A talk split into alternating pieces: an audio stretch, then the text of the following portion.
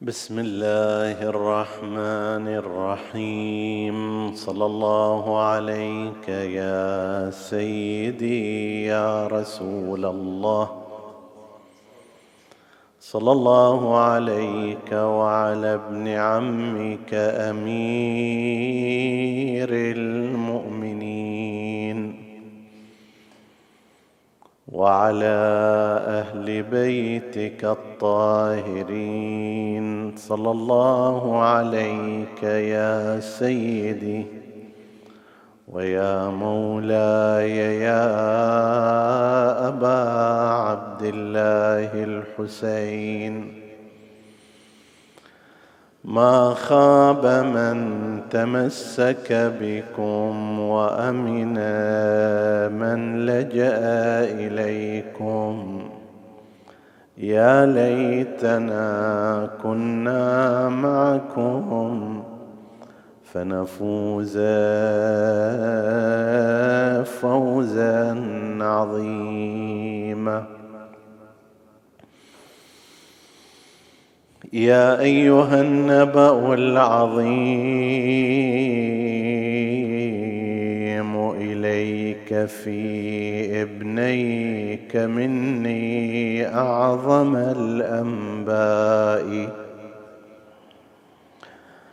إن اللذين تسرعا يقيانك الأرماح. في صفين بالهيجاء. ذا قاذف كبدا له قطعا وذا. سلام الله على أبي محمد الحسن. ذا قاذف كبدا له قطعا وذا.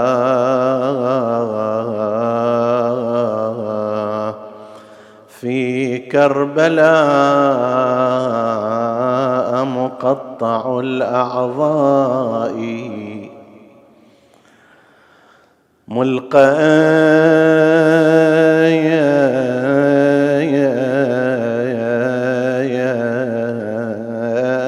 على حر الصعيد موسدا. في فتية بيض الوجوه وضايا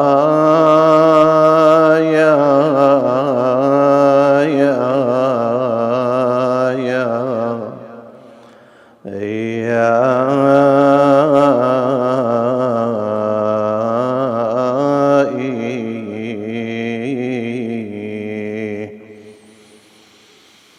متوسدين.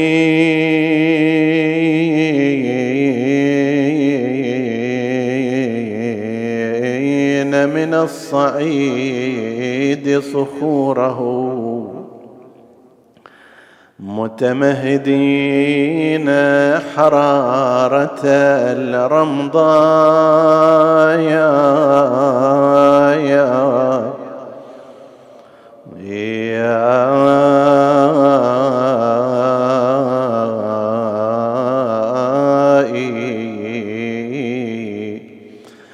رقدوا وما مريت بهم سنة الكرى وغفت جفونهم بلا إغفاء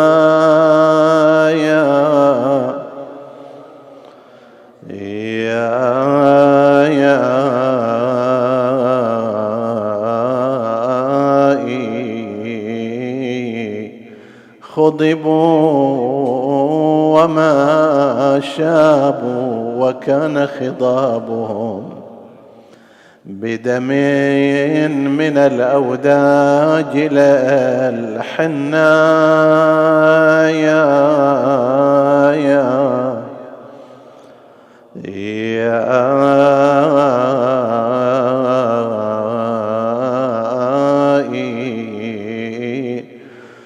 ومغسلين ولا مياه لهم سوى. عبرات ثكلى حرت الأحشايا.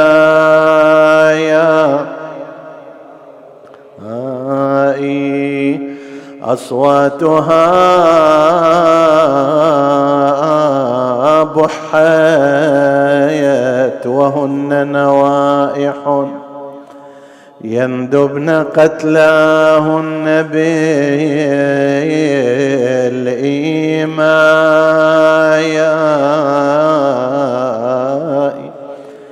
وتقول عاتبة عليه وما عسى. يجدي عتاب موزعي الأشلايا. قد كنت للبعداء أقرب منجدين. واليوم أبعدهم عن القربايا. هذه يتاماكم تلوذ ببعضها ولكم نساء تلتجي لنساء. لكنما الامر لله لا حول ولا قوة إلا بالله العلي العظيم. إنا لله وإنا إليه راجعون. وسيعلم الذين ظلموا أي منقلب ينقلبون. قال الله العظيم في كتابه الكريم بسم الله الرحمن الرحيم. وأتبعوا في هذه لعنة. ويوم القيامة بئس الرفد المرفود. آمنا بالله صدق الله العلي العظيم. عطروا مجالسكم بذكر محمد وآل محمد. اللهم صل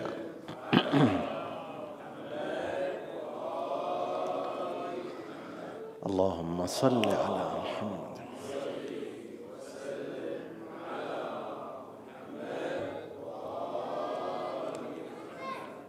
اللهم صل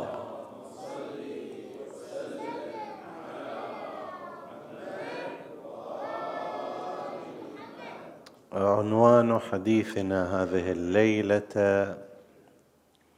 بإذن الله تعالى يكون آل الأشعث والزبيد والمهمات القذرة. وقد افتتحنا بالآية المباركة التي تشير إلى أن قسما من الناس تتبعهم اللعنة في هذه أي في الدنيا وفي يوم القيامة يكون رفدهم بئس الرفد. وأتبعوا في هذه لعنة الإتباع يعني ما يتعقب الشيء. تقول مثلا أنا أتبعت فلانا بفلان خليته يتبعه يسير خلفه يلتصق به. تارة يكون مثل أشخاص وتارة يكون ذكرا. الإتباع بالذكر مثلا مما أتبع به ذكر نبينا صلى الله عليه وآله هو الصلاة عليه. الله.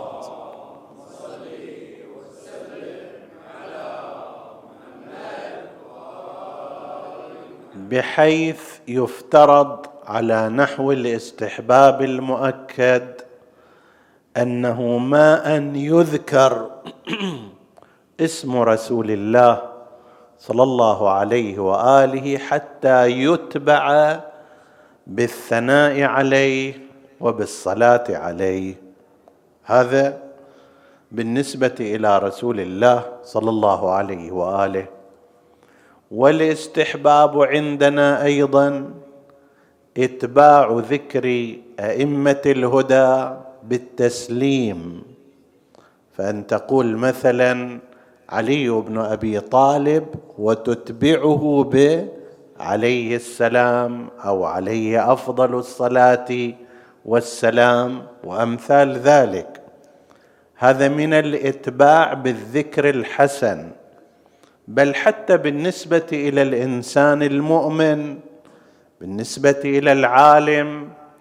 تقول العالم الفلاني مرجع التقليد الكذائي المتوفى قدس الله سره قدس الله نفسه الزكية. الإنسان المؤمن تتبعه بالرحمة لتذكره. هكذا والدك تذكره. حج فلان تقول رحمة الله عليه وهكذا أنت تتبع هذه الأسماء بالذكر المناسب لها. هذه فئة فئة أخرى أتبع لعنة. أنت عندما تذكر إبليس تتبعه عادة بماذا؟ بالاستعاذة منه أعوذ بالله منه لعنة الله عليه. وهكذا هذا أتبع بهذا اللفظ. كذلك هؤلاء الفئة من القتله ومن المجرمين أتبعوا لعنة. هذه فيها اتجاهان. اتجاه أول أن في هذا موعظة للحاضرين. وترى إذا إنسان صنع صنيعا سيئا سيتبعه الذكر ولكن أي ذكر؟ اللعنه والذكر السيء والبراءة منه. أضف إلى ذلك أيضا هو دعاء اللعنة هي دعاء. دعاء بالإبعاد والطرد عن رحمة الله. بينما أنت تطلب من الله أن يحوش المؤمن إلى رحمته فتقول رحم الله فلانا غفر الله له ذنبه رضي الله عنه. طيب؟ فأنت تطلب من الله عز وجل بهذا الدعاء أن يدخله في رحمته في طرف آخر لا أنت تطلب من الله عز وجل أن يبعده عن الرحمة وإذا كان هو في الأصل في الأصل بعيد أن يبعده بشكل أكبر. هذا معنى أن تلعنه. ففيها أثر دنيوي يعظ الناس الا يكونوا في صف الظالمين والا يرتكبوا الظلم والجريمة لأنها ستبقى ذكرا سيئا عليهم وكذلك هو دعاء. وأتبعوا في هذه الدنيا شنو هذول؟ لعنة. ويوم القيامة ذاك حساب بعد آخر ويوم القيامة بئس الرفد المرفود. طيب. من هذه الآية المباركة ننطلق إلى الحديث عن بعض من كانت لهم جرائم في كربلاء وما قبلها حتى يتبين لنا في نهاية سلسلة هذه الأحاديث أن الذين ارتكبوا هذه الجرائم لا يمكن أن يحسبوا على شيعة أهل البيت فلا تاريخهم قبل الحادثة يساعد على ذلك ولا أفعالهم في نفس الواقعة تساعد على ذلك ولا أقوالهم حتى وهذا بحث سنتعرض إليه فيما بعد ولا أقوالهم تساعد على هذا الأمر. فالذي يقول أن الذي قتل الحسين هم شيعته غير أنه جاهل بالتاريخ هو متعصب في العقائد يعلم الحقيقة ولكن مع ذلك يزور التاريخ بإلقاء وزر الجريمة على غير من ارتكبها وتبرئة مرتكب الجريمة. إحنا الآن في صدد الحديث عن القادة الأساسيين. من الذين قادوا؟ المعركة والواقعة وجرحوا وقتلوا وأثخنوا وخططوا وقادوا الجيوش. هؤلاء هم في الدرجة الأولى ثم نجي إلى من بعدهم أيضا إن اتسع الوقت. من أولئك القوم آل الأشعث. أبناء الأشعث ابن قيس الكندي. كان له في كربلاء عرف من أبنائه محمد وقيس. محمد ابن الأشعث ابن قيس الكندي وقيس ابن الأشعث ابن قيس الكندي. الأشعث نفسه كان من رؤوس الخوارج وإله دور سيء للغاية في أمر مقتل أمير المؤمنين عليه السلام وهو سيرته سيرة من البداية. من البداية الأشعث بن قيس أسلم مضطرا برسول الله صلى الله عليه وآله. فلما بقي مع النبي أول ما توفي رسول الله أعلن الارتداد. وجمع حوله عشيرته على أساس أنه هذا الحكي اللي جابه رسول الله. الذي جاء به محمد هذا كله كلام باطل وما له وجه وأنا رئيس المدينة وأنا الملك المتوج إلى غير ذلك. هذا الأشعث بن قيس ارتد والدهم ارتد مباشرة بعد وفاة رسول الله صلى الله عليه وآله. انتكس في مواجهة المسلمين جيء به اسيرا إلى المدينة. في المدينة الخليفة الأول بدل أن يعاقبه بما يعاقب به المرتد قام وزوجه أخته. أخته اسمها أم فروة أخت الخليفة الأول. وبقي في المدينة على أساس أنه خلاص بعد انتهى. مع أن القانون في المرتد مو هالشكل. طيب. مثل مالك ابن نويرة اللي ما ارتد وإنما ما رفض أن يسلم الزكاة إلا إلى أصحابها. قتل ولعبوا بخلقته كما يقولون. طيب. هذا ارتد وجيء به اسيرا لم يسلم لم يتراجع أسر فزوج بأخت الخليفة. أخت الخليفة أنجبت له أبناء منهم هذا محمد ابن الأشعث وقيل قيس أيضا. بقي هذا الرجل هو كان يمثل خطا قلقا منافقا في وسط المسلمين وله مع أمير المؤمنين حكايات وأمير المؤمنين اللي كان يداري غيره يداري قدر الإمكان ويتصبر لكن بالنسبة إلى هذا لما اجى وقال إلى أمير المؤمنين في زمان خلافة الإمام عليه السلام قال له غلبتنا هذه الحمراء عليك. يعني هذول العجم وهذول الروم وهذول الموالي كان عنده شعوره بالقومية العربية شعور طاغي. قل له شنو؟ ذولا كلهم قدام. طبعا هو يظل نايم إلى الظهر ويريد يجي وقت صلاة الجمعة لازم كل الناس يقومون وهو يتقدم. هذا الحكي ما يمشي عند أمير المؤمنين عليه السلام.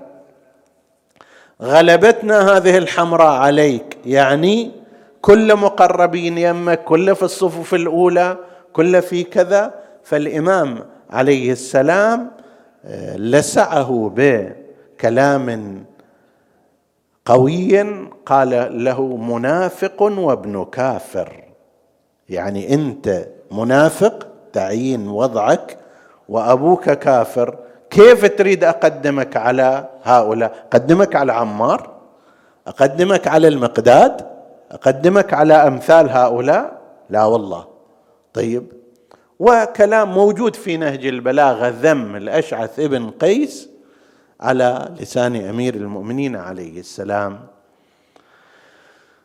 هذا الرجل شارك بنص كلام الإمام الصادق عليه السلام شارك في دم أمير المؤمنين عليه السلام. في قضية الخوارج لما صارت في صفين هو كان أحد الزعماء؟ أحد زعماء انقلاب الخوارج على أمير المؤمنين كان هو هذا الأشعث بن قيس؟ لما أرادوا أن يغتالوا أمير المؤمنين سلام الله عليه في هذه الفترة سمع الأشعث بن قيس يقول لابن ملجم النجاء النجاء أدرك حاجتك فقد فضحك الصبح. لمتى متأخر؟ مما يستفيد منه بعضهم أنه كان على صلة بهؤلاء القتلة لأمير المؤمنين عليه السلام. هذا عنده أبناء عنده طبعا بنته جعدة التي سمت الإمام الحسن المجتبى عليه السلام. ليش الإمام الحسن المجتبى تزوجها؟ أجبنا عليه في أثناء الحديث عن سيرة الإمام الحسن. الآن مو وقتها حتى نجيب. إذا أحد أراد هناك موجود. كتابا في كتاب سيد الجنة الإمام الحسن وفي محاضرات. اثنان من. مات هذا الرجل وأبناؤه ساروا على منهاجه وعلى طريقته فارتبطوا ببني أمية. أدوارهم في هذا كثيرة إحنا نشير إلى بعضها. ما يرتبط بقضية كربلاء من الأدوار التي رأيناها.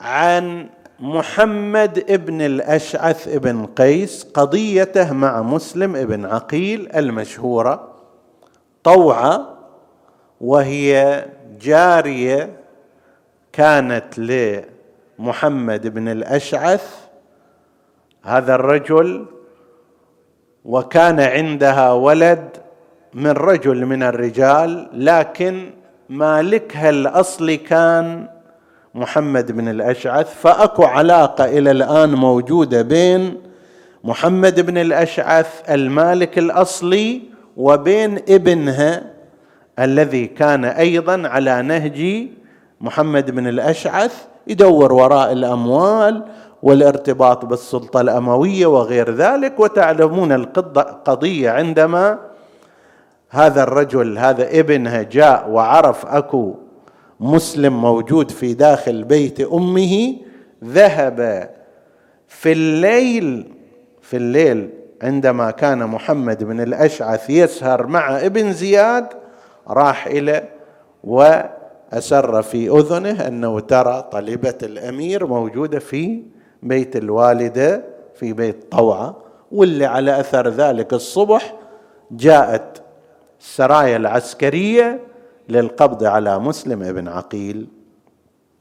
هذا اللي سوى هذا الأمر أخبر عبيد الله بن زياد سواه منه محمد بن الأشعث بل كان على رأس فرقة من العسكر لقتال مسلم بن عقيل. طيب حاول فيه أن يؤمنه كما يقول لكن مسلم كان أذكى منه فلم يسلم قال له سلم وألق سلاحك سلم وأنت آمن. قال لا أمان لكم.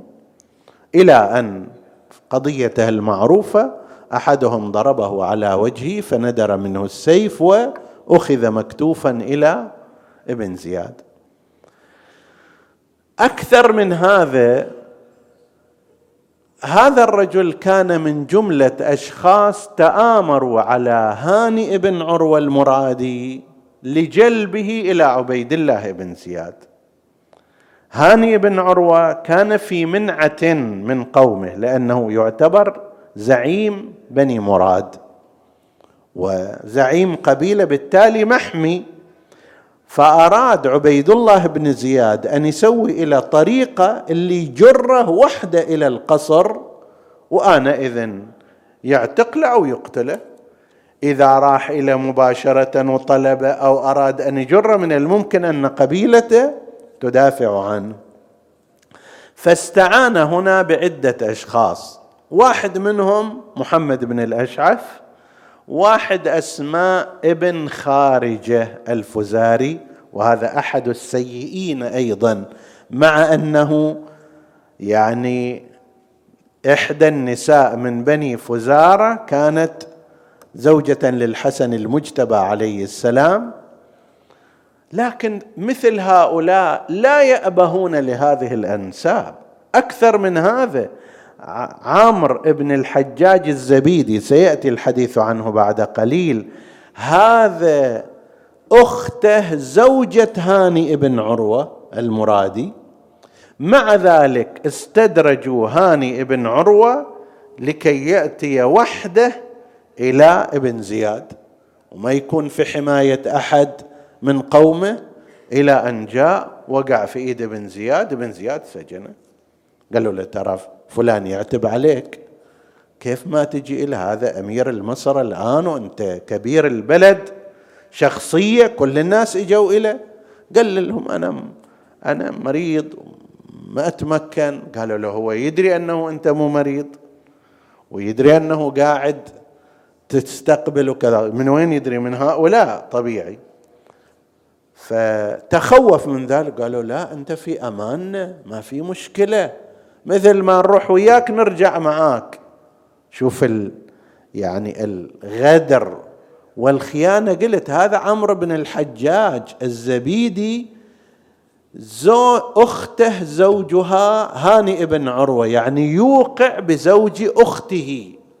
وهذا قيس بن الأشعث من أصحابه باعتباره واحد من أهل القبيلة الكبيرة. المهم أخذوه إلى أن حصل له ما حصل. هذا محمد بن الأشعث الكندي وكان أيضا في كربلاء على هذا الأساس حتى إنه لما خطب الإمام الحسين عليه السلام خطبته الأولى وقال انسبوني من أنا واحتج عليهم عليهم بذلك ثم نادى نادى بأسماء من أرسلوا له الرسائل. اللي واحد منهم أخوه. أخو محمد وهو قيس بن الأشعث.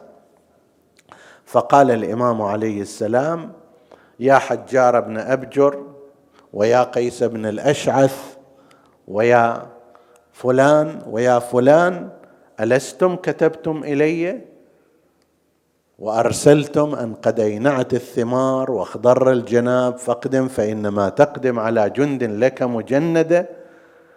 قالوا أن قيس بن الأشعث قال لا أنا ما كتبت وهو قد كتب ويكذب. قال له بلى قد كتبت. فقام هذا محمد بن الأشعث قال للإمام يا أبا عبد الله انزل على حكم بني عمك فإنهم لن يضروك شيئا. شي يضرك أنت إذا تسلم الحكم إلى يزيد؟ هي هذه هذا منطق الدين التجارة مال هؤلاء. ما يضرك شيء. راح يعطوك شوية فلوس ويقعدوك في مكان محترم ويخلوك والي على كذا. الدين هسه الدين مشيها. هذا منطقهم ها؟ فقال له أولا تنزل على حكم بني عمك فإنهم لن يضروك شيئا ولن يروك إلا ما تحب. فالتفت إليه الإمام الحسين عليه السلام وقال له أنت أخو أخيك. كلكم فد. مستوى واحد. أتريد أن يطلبك بنو هاشم بأكثر من دم مسلم بن عقيل؟ ذاك اليوم قتلت مسلم ابن عقيل وحاولت أن تأمنه وكذبت في ذلك. ورح رحت جيشت عليه الجيش. بدل ما تحميه بدل ما واحد نازل في بيتك أو في بيت واحد قريب من عندك أنت مو رجل حتى تحمي هؤلاء. أتريد أن يطلبك بنو هاشم بأكثر من دم مسلم بن عقيل؟ لا والله لا أعطيكم بيدي إعطاء الذليل ولا أقر إقرار العبيد أو لا أفر فرار العبيد. هناك روايتان في الباب.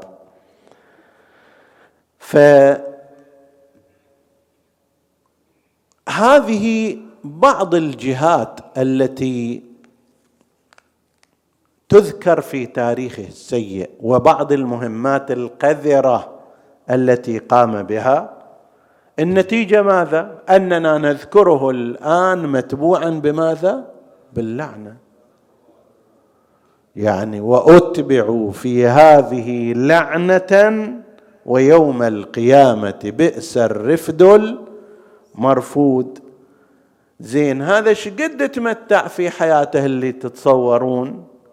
أيضا كان ممن قتلهم المختار ابن أبي عبيد الثقفي في معركة هذا مو بعد الانتصار وإنما في معركة قتل هذا الرجل سنة 67 هجرية. بين ما قام به مع مسلم بن عقيل ومع الإمام الحسين عليه السلام وبين هلاكه سبع سنوات ليس أكثر وكلها كانت سنوات مضطربة. لم ينعم فيها هذا الشيء اللي كان يريده من أمور الدنيا. الإنسان يريد الاستقرار في الدنيا يريد الرفاه يريد الراحة. حتى هالمقدار هذا لم يحصل عليه لأن الكوفة من بعد شهادة الإمام الحسين عليه السلام إلى زمان المختار كانت مثل المرجل تغلي. أحداث وقضايا معارك تارة معركة بين الزبيريين والأمويين أخرى بين المختار وبين الزبيريين ثالثة بين المختار وبين غيره ممن أراد السيطرة على الكوفة. فالحالة كلها حالة مضطربة. هذا الرجل الأول محمد بن الأشعث. ذاك والده ذاك تاريخ والده وهذا هو وأما أخوه قيس بن الأشعث ابن قيس الكندي أيضا على نفس المشوار يسمى في التاريخ بقيس قطيفة أو قيس قطفة. وهذا أيضا من الإتباع. ليش هذا سموه قيس قطيفة؟ لأنه بعدما قتل الحسين عليه السلام أقبل القوم على سلبه سلب ثيابه الحسين كان عليه قطيفة خز. افترض مثل رداء هالشكل نصف رداء. قطيفة يقال له خز.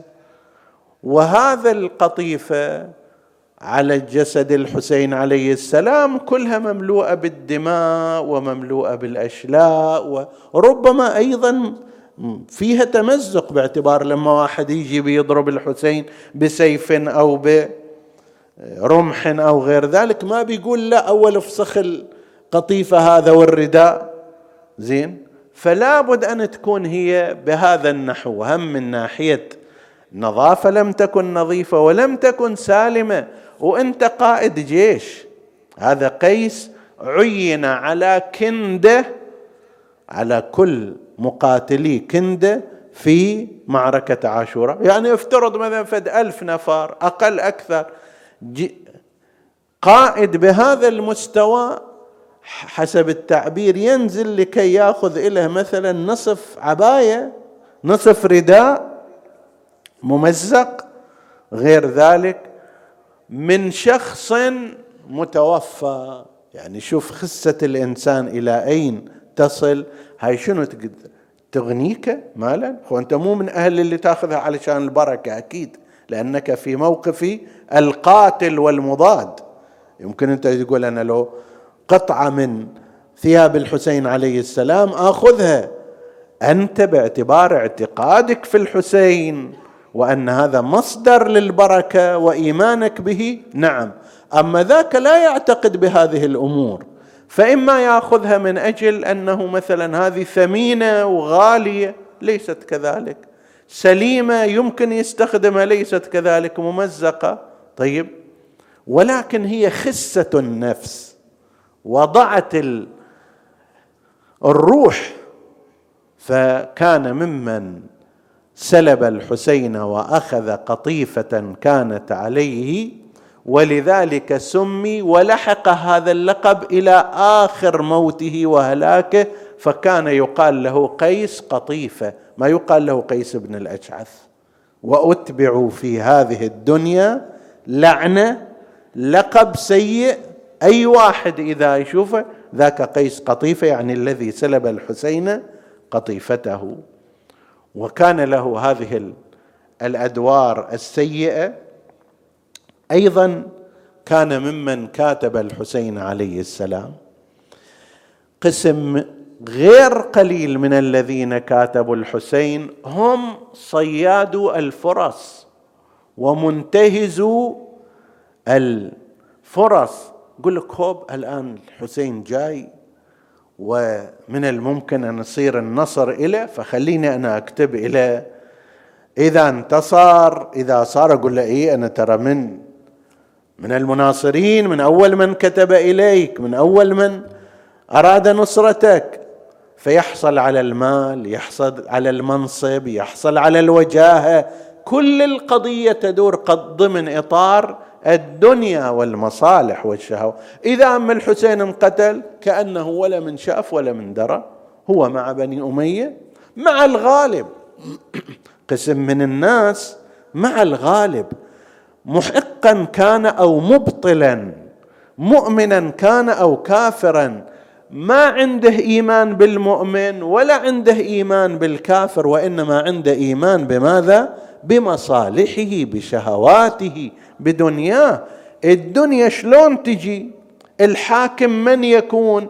الوالي أي شكل يكون؟ مهما يكن. خلي يكون المهم أنا أقدر أتقرب إليه وأخذ منه هذه المصالح. فكان ممن كاتب الحسين على هالخلفية كثير من الناس واحد منهم هذا.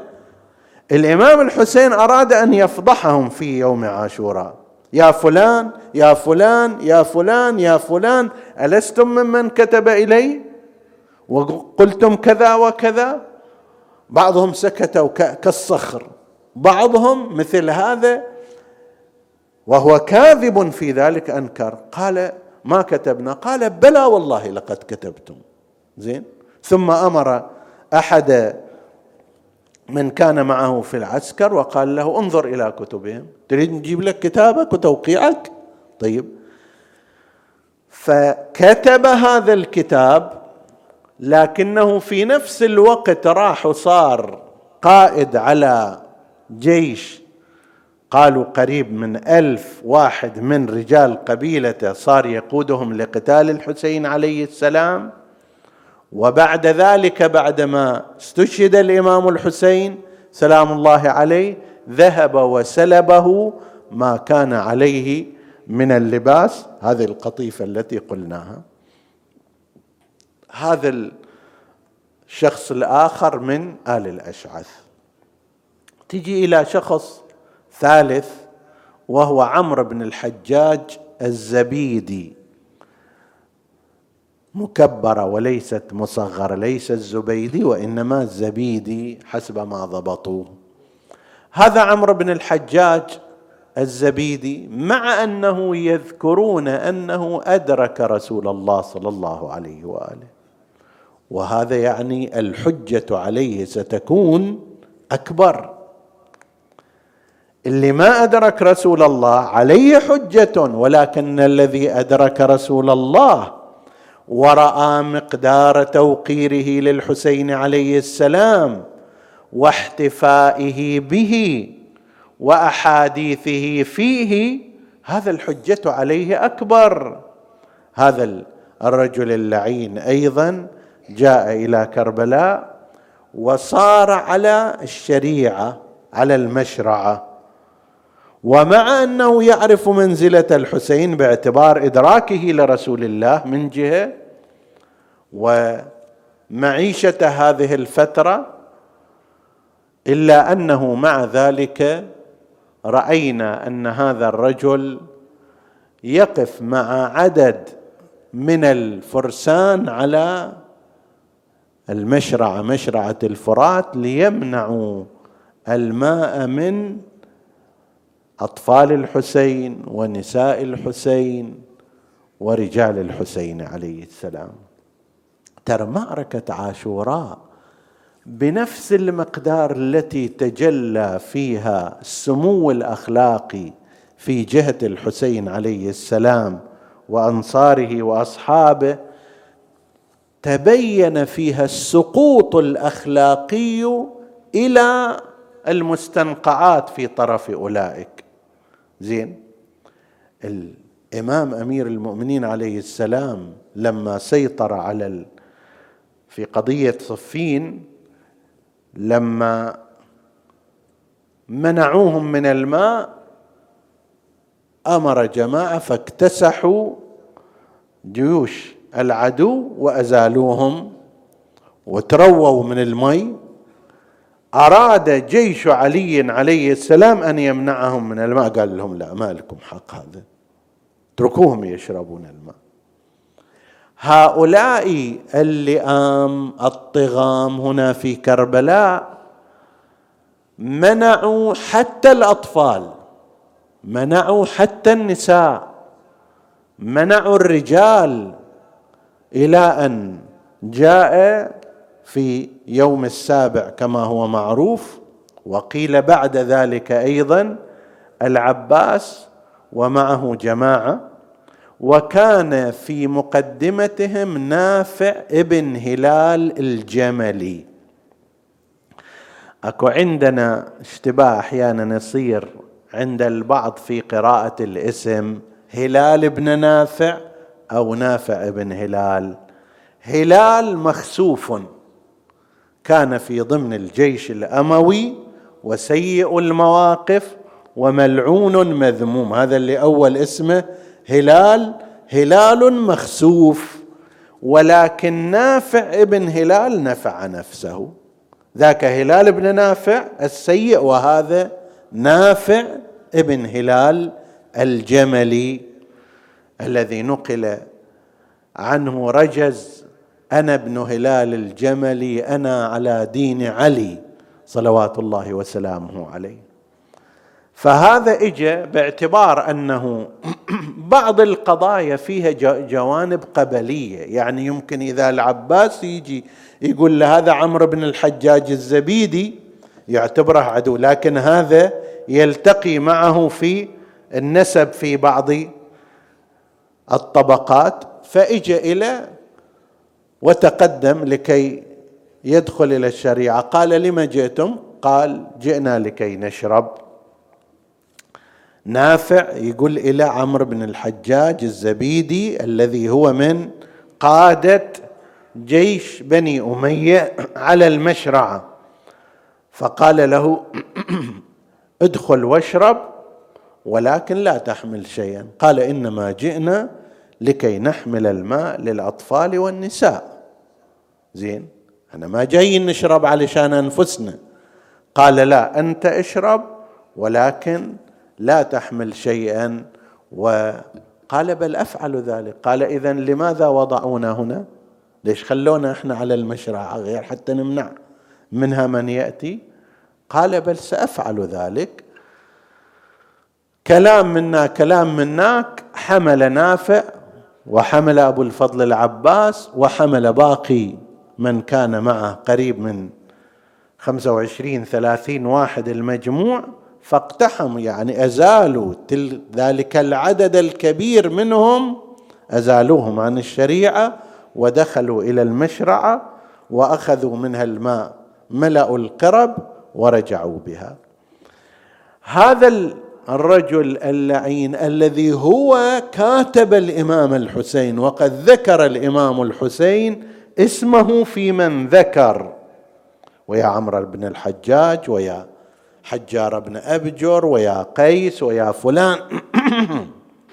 لأنتم دعوتم أنتم دعوتمونا لهذا. أنتم كتبتوا في كتبكم ورسائلكم هذا الأمر. الآن هذا نفس الذي دعا الحسين أن قد أينعت الثمار واخضر الجناب. فاقدم فإنما تقدم على جند لك مجندة. هو يمنع عن أطفال الحسين عليه السلام هذا الأمر هذا الماء ويمنع من سقيهم. ونفس هذا كما أشرنا قبل قليل خان هانئ بن عروة زوج أخت زوج أخته هو. أخت عمرو بن الحجاج كانت زوجة لهانئ بن عروة إحدى زوجاته خانه فيها وسلم هانئ بن عروة وخدعه حتى جاء إلى ابن زياد. يعني هذول سدين ماكو. كما قال الإمام الحسين عليه السلام إن لم يكن لكم دين وكنتم لا تخافون المعاد فكونوا أحرارا في دنياكم. إن كنتم عربا كما تزعمون. تعرب الإنسان العربي عنده أخلاق عنده أمور تمنعه من مثل هذه الأمور. الغدر عند العربي شيء قبيح. اعتداء على النساء شيء قبيح. أنتم قاعدين تسوون شيء لا يصنعها الإنسان العربي الصميم. دع عنك قضية الدين والإيمان ليأكد على هذه المعاني. لكن هؤلاء مسختهم الشهوات ومسختهم السلطات حتى صاروا بهذه الطريقة. لا دين عندهم بل ولا أخلاق ولا شهامة ولا مروءة. هذا عمرو بن الحجاج الزبيدي الزبيدي عفوا كان على هذه الشاكلة وهذه الطريقة. آخر أمر أيضا التحق بالصفوف المعادية للمختار وهذه من الأمور المهمة اللي راح نشير إلى فيما بعد.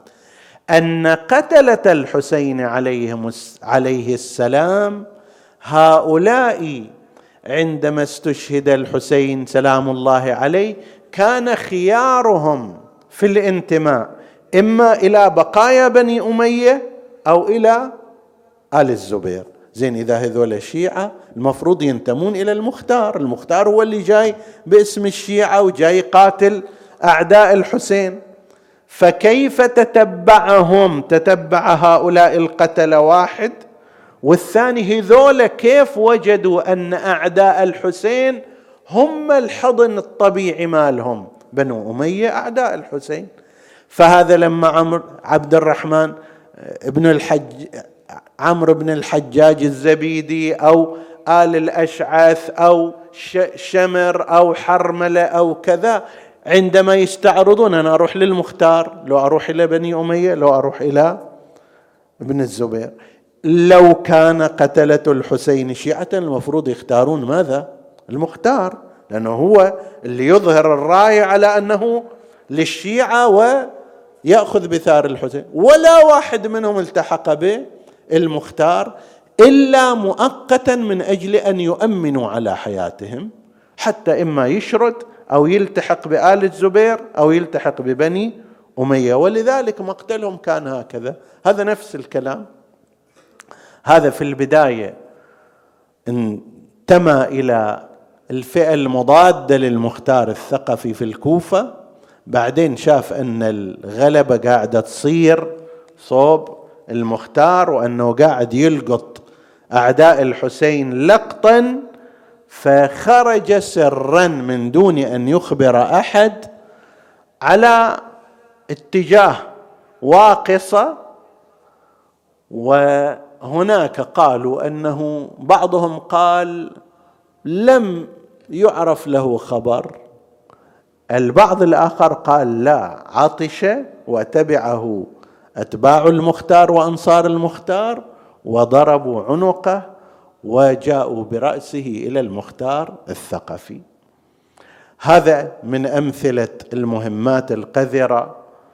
ومن أولئكم أيضا عمرو بن سعد بن نفيل الأزدي أو عمر بن سعد بن نفيل الأزدي وهو الذي ارتكب جريمة قتل القاسم بن الحسن المجتبى سلام الله عليه. سبحان الله هذا وين؟ وأخوه عند أخو عبد الله ابن سعد ابن نفيل الأزدي. ذاك كان من رؤساء التوابين شيعي صلب وكان في الطبقة الأولى من التوابين. مع سليمان بن صرد الخزاعي وقاتل واستشهد في الطلب بثأر الحسين عليه السلام مع التوابين وهذا الأثيم عمرو بن سعد أو عمر بن سعد ابن نفيل أخوه كان في صف بني أمية وأخذ لعنة قتل القاسم بن الحسن سلام الله عليه. وهو صاحب لينقل عنه الرواية كما ذكرها أرباب المقاتل عندما نقلوا عن حميد ابن مسلم الأزدي قال خرج علينا غلام كأن وجهه فلقة قمر. وريث أبيه الحسن المجتبى في جماله وكماله وبهائه بعدما ودع عماته وودع عمه الحسين عليه السلام خرج إلى القوم وهو يرتجز ويقول إن تنكروني فأنا نجل الحسن. سبط النبي المصطفى والمؤتمن هذا حسين كالأسير المرتهن. يعني الإماء اللي يخليني أنا أخرج على صغر سني إلى القتال أنني أرى الحسين ابن فاطمة مثل الأسير المرتهن بين هؤلاء الجنود الطغام واللئام. هذا حسين هذا حسين كالأسير المرتهن. بين أناس لا سقوا صوب المزون. قاتل الأعداء قتالا شديدا. عز عليك أبا عبد الله. يا قال الراوي خرج علينا غلام. 12 سنة أو حوالي هذا. خرج علينا غلام كأن وجهه فلقة قمر. الله أكبر. كم من خسوف سيحل بهذا القمر. الهاشمي كأن وجهه فلقة قمر. وفي رجليه نعلان. وفي يده سيف. فأخذ يقتل في القوم مقتلة عظيمة. ساعة إذ انقطع شسع نعليه يقول لا أنسى أنها كانت اليسرى. أهوى القاسم على رجله ليشد الناعل حتى يعود إلى القتال. فقال عمرو بن سعد بن نفيل الأزدي لعنة الله عليه لاثكلن عمه بيه. قال له أحدهم ويحك يكفيه يكفيك هؤلاء الذين احتوجوا. أنت تشوف عشرات حوله قد داروا حوله يكفيك أنت ما يحتاج تجي إلى وأنت راكب على ظهر الفرس. قال لا بد لي من فعل ذلك. جاء اللعين إليه مسرعا. انت تصور القاسم منحني في هيئة الراكع وهذا اللعين جاء وهو على ظهر فرسه. يعني راح ينزل بكل قوته بالسيف على رأسه. فضرب القاسم على رأسه. فهوى القاسم على الأرض صريعا مناديا أدركني يا عماه وسقط على الأرض يفحص التراب برجله. تشايف إذا شاة مذبوحة والدماء تسيل منها شلون ترفس برجليها من شدة الألم؟ هكذا كان القاسم يفحص التراب برجله يعني يرفس برجله التراب. يفحص التراب برجله جاء الحسين إليه وهو ينادي عز على عمك. أن تدعوه فلا يجيبك أو يجيبك فلا ينفعك صوت كثر واتر يعني القتل كثر آلاف ولكن الأنصار قليل وقل ناصر.